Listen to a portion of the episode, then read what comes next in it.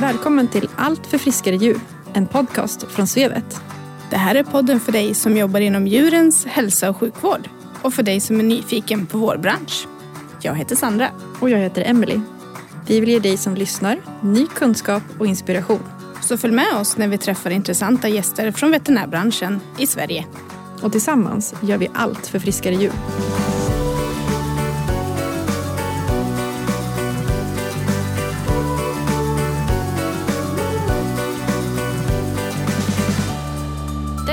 Avsnitt sponsras av Suntorp Innovation som är ett företag som servar kirurgiska instrument.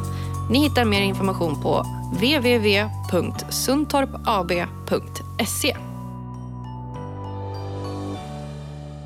I dagens avsnitt ska vi prata med en tjej som arbetar med vårdhygien och sterilteknik på ett stort djursjukhus. Hon har även annat på sitt CV och vi tror att du som lyssnar kommer att kunna få med dig mycket matnyttig information och massor med inspiration. Madeleine Hollappa är Infection Prevention and Control Manager på Evidensia djursjukvård och steriltekniker på Evidensia Södra djursjukhuset i Stockholm. Fritiden spenderar hon i stallet och med sina hundar. Häng med oss i dagens avsnitt.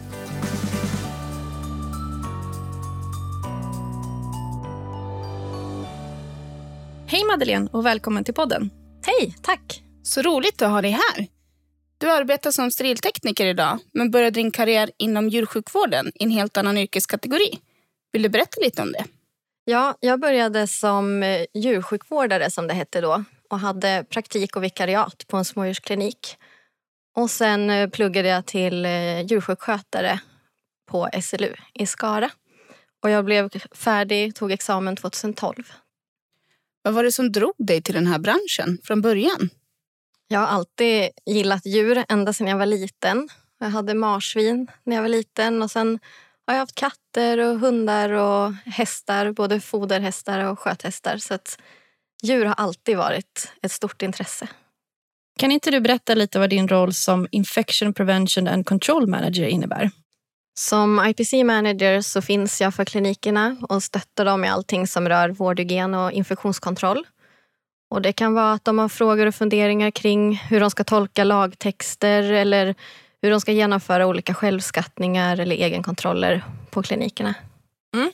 De kan också ha frågor om specifika situationer som uppkommer på klinikerna och hörde av sig för att få hjälp eller för att bolla idéer och lösningar.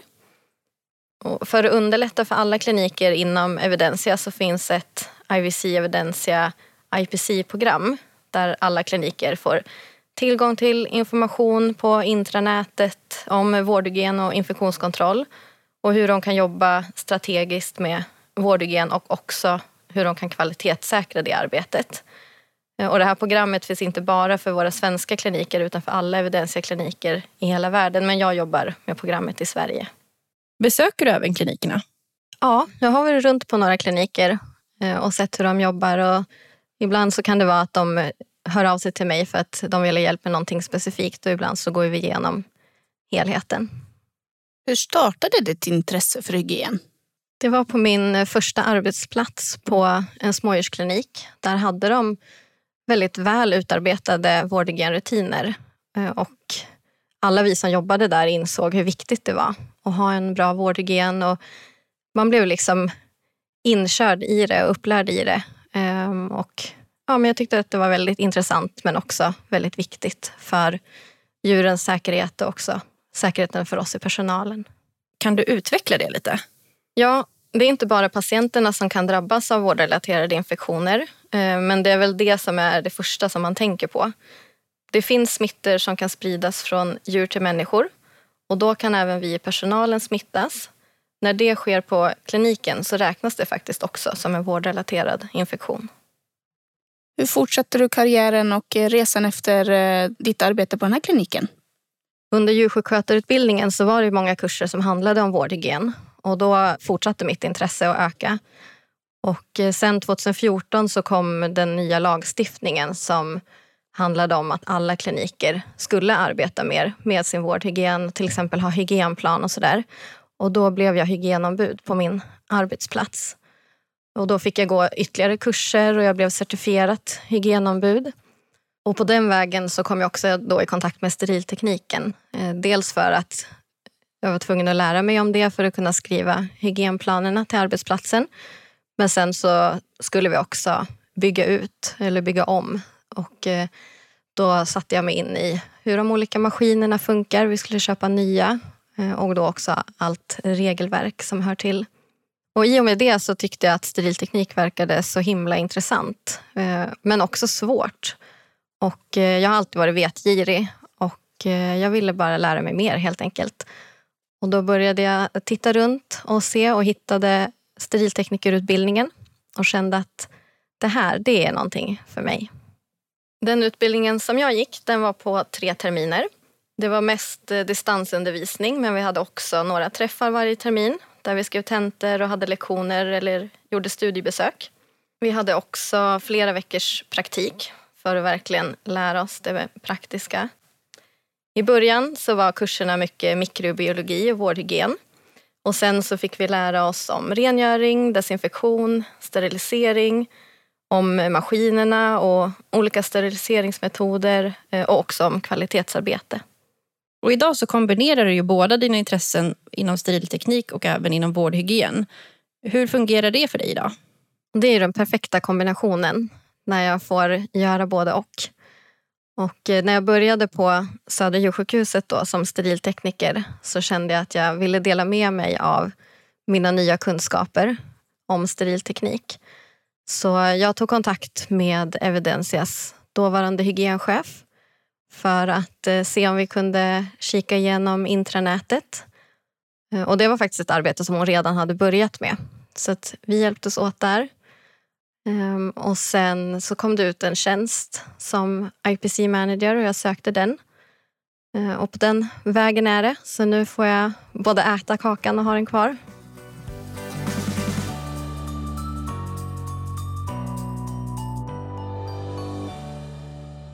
Jag har funderat på en sak. Är hygienarbetet lika viktigt oavsett vilken typ av verksamhet du har?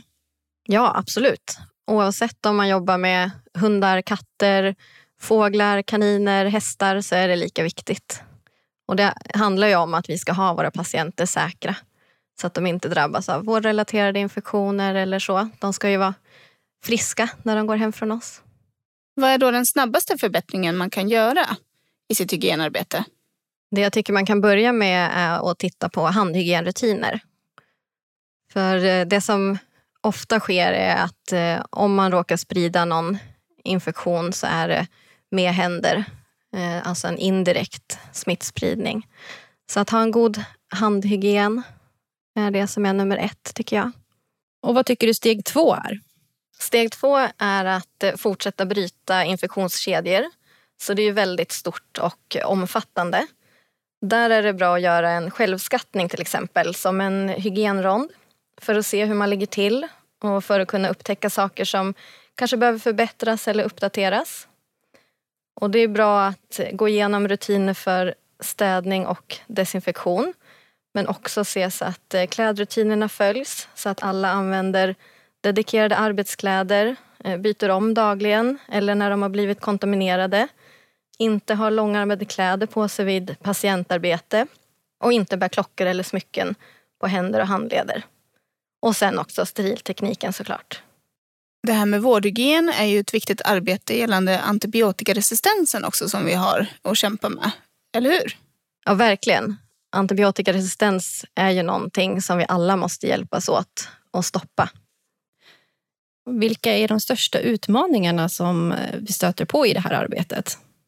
Men det är att det är ett så pass globalt problem. Det handlar inte bara om oss i djursjukvården utan det handlar om humansjukvården och eh, även eh, industrin och djuruppfödning. Så att vi måste alla ha ett eh, One Health-perspektiv och hjälpas åt.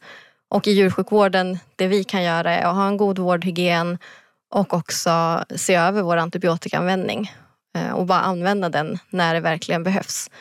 Att vi inte använder profylaktisk antibiotika till exempel. Och det är med en god vårdhygien och sterila instrument och bra aseptik som vi kan göra det. Det här är ett jätteviktigt gemensamt arbete. Hur görs det rent praktiskt ute på arbetsplatserna?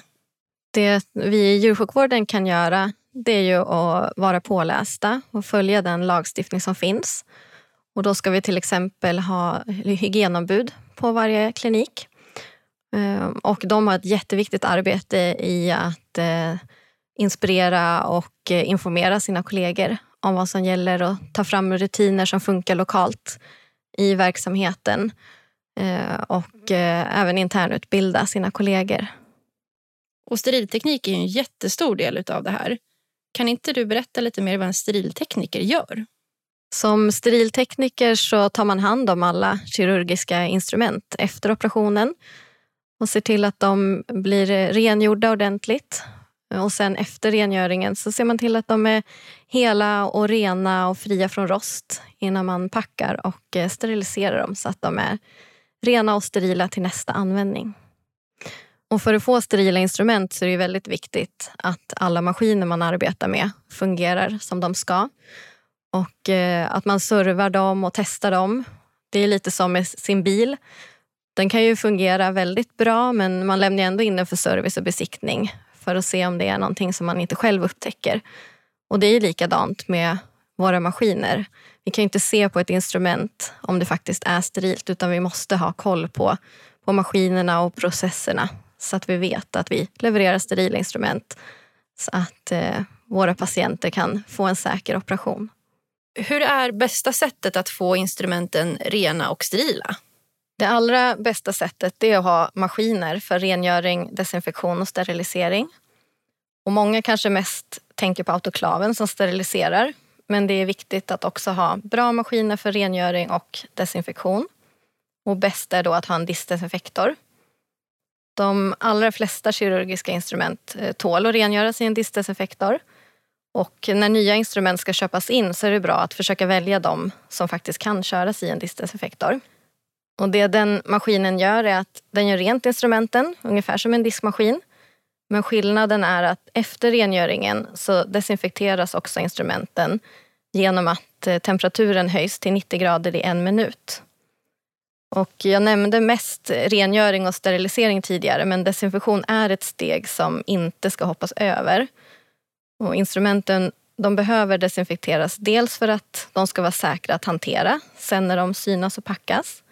Men också för att steriliseringstiden i autoklaven är inställd baserad på mängden mikroorganismer som förväntas vara kvar efter en desinfektion. Så om man inte har diskdesinfektor utan kanske har en diskmaskin eller ett ultraljudsbad så behöver man desinfektera instrumenten kemiskt istället. Och ett ultraljudsbad eh, det kan användas för rengöring, till exempel som förbehandling eller som rengöring av små instrument som inte kan köras i en distanseffektor. Och sen är det såklart autoklaven och det är för att det ska bli sterilt. I Sverige så är det vanligast med ångautoklaver men det finns andra sätt att sterilisera instrument på. Eh, vissa maskiner använder väteperoxid, andra formalin eller etylenoxid. Kirurgiska instrument är ju förpackade för att de ska vara sterila fram till användning. Och då är det viktigt att autoklaven klarar av att sterilisera förpackat gods. Det finns olika typer av ångautoklaver och alla har faktiskt inte rätt processer för att få ur luften ur förpackningarna och få in ångan istället. Det är alltså viktigt att kolla upp vad man har för maskin och vad den är gjord för att klara av. Vissa autoklaver med rätt process har till exempel snabbprogram. Och då kan det vara så att snabbprogrammet inte är rätt för förpackade instrument och då kommer inte instrumenten bli sterila. Och det är för att ångan då bara kommer nå förpackningens utsida. Så det är viktigt att ha koll på vilken autoklav man har på arbetsplatsen? Ja, och det ska finnas information i instruktionsboken. Eh, men det ska också gå att få information från tillverkare och återförsäljare. Det är också viktigt att eh, validera maskinen och då testas den tillsammans med de instrument som finns på just den kliniken för att säkerställa att allt blir sterilt och också torrt. För eh, om förpackningarna är fuktiga efter processen så räknas inte innehållet som sterilt. Och då behöver kanske torkprogrammet förlängas eller så måste lastmönstret ändras. Och det där kan valideringstekniken svara på och hjälpa till med. Det finns ju olika nivåer av renhetsgrader. Vad är skillnaden mellan de olika nivåerna? I Sverige använder vi oss av tre olika renhetsgrader. rent, höggradigt rent eller desinfekterat som det på, håller på att byta namn till och sterilt. De olika renhetsgraderna definieras av hur många livsdugliga mikroorganismer som finns på föremålet.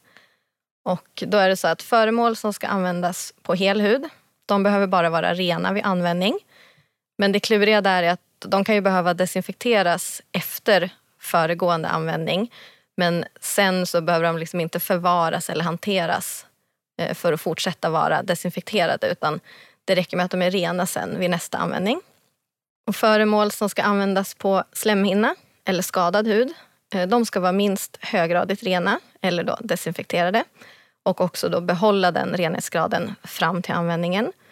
Och föremål och instrument som penetrerar hud eller slemhinna de ska vara sterila och de ligger då i en förpackning så att de behåller renhetsgraden fram till användning.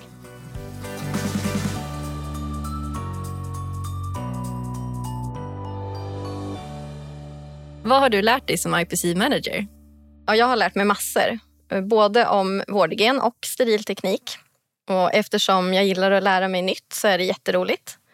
Jag har till exempel också pluggat några kurser i mikrobiologi, vårdgen och epidemiologi på distans vid sidan av jobbet. Och det är för att jag gillar att hålla mig uppdaterad. Något som jag har lärt mig som jag inte var beredd på det är hur det är att vara med i en podd. För det är helt nytt för mig. Och sen så på intranätet så skriver jag inlägg i en blogg. Och det är också en helt ny erfarenhet. En annan sak som egentligen inte är något nytt för att jag har haft det på känn innan men som jag har fått bekräftat nu när jag besökt kliniker det är att vi i svensk djursjukvård ligger i framkant när det gäller vårdhygien. Och det finns så otroligt mycket kunskap och engagemang hos så många personer och det är väldigt roligt. Men det betyder ändå inte att vi kan slappna av för det här är ett arbete som behöver underhållas hela tiden. Men jag tycker ändå att vi kan vara stolta över oss själva. Och under utbildningen när du läste till steriltekniker, var det någon så här aha-upplevelse du fick? Var det någonting som verkligen utmärkte utbildningen och som du tyckte var extra intressant? Ja, jag hade ingen aning om att det fanns så mycket olika instrumentstål. Eh, och det jag lärde mig då var att eh, det finns olika sätt att blanda för att få fram olika typer av stål. Eh, och det finns också olika sätt att tillverka instrument på. Och det gör väldigt mycket för instrumentens eh, hållbarhet och eh, förmåga att stå emot rost och skador. Så att man kan tillverka instrument från rundstål och då har man alla stålfibrer ligger åt samma håll. Och Det gör att man får ett väldigt hållbart instrument. Man kan också eh, tillverka instrument nästan som en pepparkaka. Man stansar utifrån en plåt. Då bryter man de här fibrerna och då får man ett instrument som riskerar att rosta lättare. Så det är viktigt med bra kvalitet på instrumenten är inte alla kirurgiska instrument rostfria? Man kallar dem ju rostfria, men på engelska så heter det stainless steel. Alltså att de eh, fläckar mindre eller att de är mer motståndskraftiga. Men eh, eh, vid fel behandling så kan de rosta. Eh, och instrument har ett skyddande lager, ett oxidlager. Man kan nästan jämföra det med en tunn, tunn emalj som eh, på tänderna. Men får man en skada i det här skyddande lagret då kan instrumenten rosta. Va, vad är det för fel som man kan ha gjort om det börjar rosta? Det kan vara att man kanske har använt instrumentet fel eller till saker som det inte ska användas till. Eh, om man har använt en för nätt stiftavbitare till ett för grovt stift då blir det spänningar i stålet eh, och där i så kan det bli en eh, en utmattningsskada som kan rosta. Man kan ha haft instrumenten blötlagda. De kan rosta av kontakt med vatten eller blod eller natriumklorid. Så det gäller att få instrumenten rena och torra fort efter användning. Eh, och det kan vara om man har bänt i instrumentet eller försökt ändra eller laga instrumentet. För då förstör man härdningen i det och då finns det risk att det rostar. Det finns ju jättemycket att prata om de här ämnena, både när det kommer till rost, instrumenthantering, vårdhygien och sterilteknik överlag. För den som är intresserad och skulle vilja veta mer, var hittar man information? När det gäller rost eh, och alla olika typer av rost och sätt som det kan uppkomma på så vill jag tipsa om ett instrumentvårdsföretag som heter Suntorp Innovation AB. De har väldigt bra information på sin hemsida men de har också en instrumentvårdsguide där det finns bilder och tips om hur man kan Eh, sköta sina instrument på bästa sätt. Och information om vårdhygien i djursjukvården går att hitta i eh, Sveriges veterinärförbunds eh, riktlinjer för infektionskontroll. Och då finns det en version för smådjurssjukvården och en för hästsjukvården. Där finns det också information om sterilteknik. På vårdhandboken.se så finns det också väldigt mycket information om vårdhygien. Sen finns det också väldigt bra intresseföreningar, både vad det gäller vårdhygien eh, och då finns det Veterinär vårdhygienförening. Det finns också föreningar för humansjukvården som man väldigt gärna kan få gå med i även fast man jobbar i djursjukvården. Då finns det Steriltekniska föreningen och också Svensk förening för vårdhygien. Så för den som verkligen vill veta mer så finns det mycket information att hämta. Mm. Innan vi avslutar så skulle vi vilja fråga dig om du har några tips på gäster som du vill att vi bjuder in till podden och som du skulle vilja lyssna på. Jag kommer inte på någon specifik gäst men jag är väldigt nyfiken på vad det finns för forskning just nu när det gäller djursjukvård.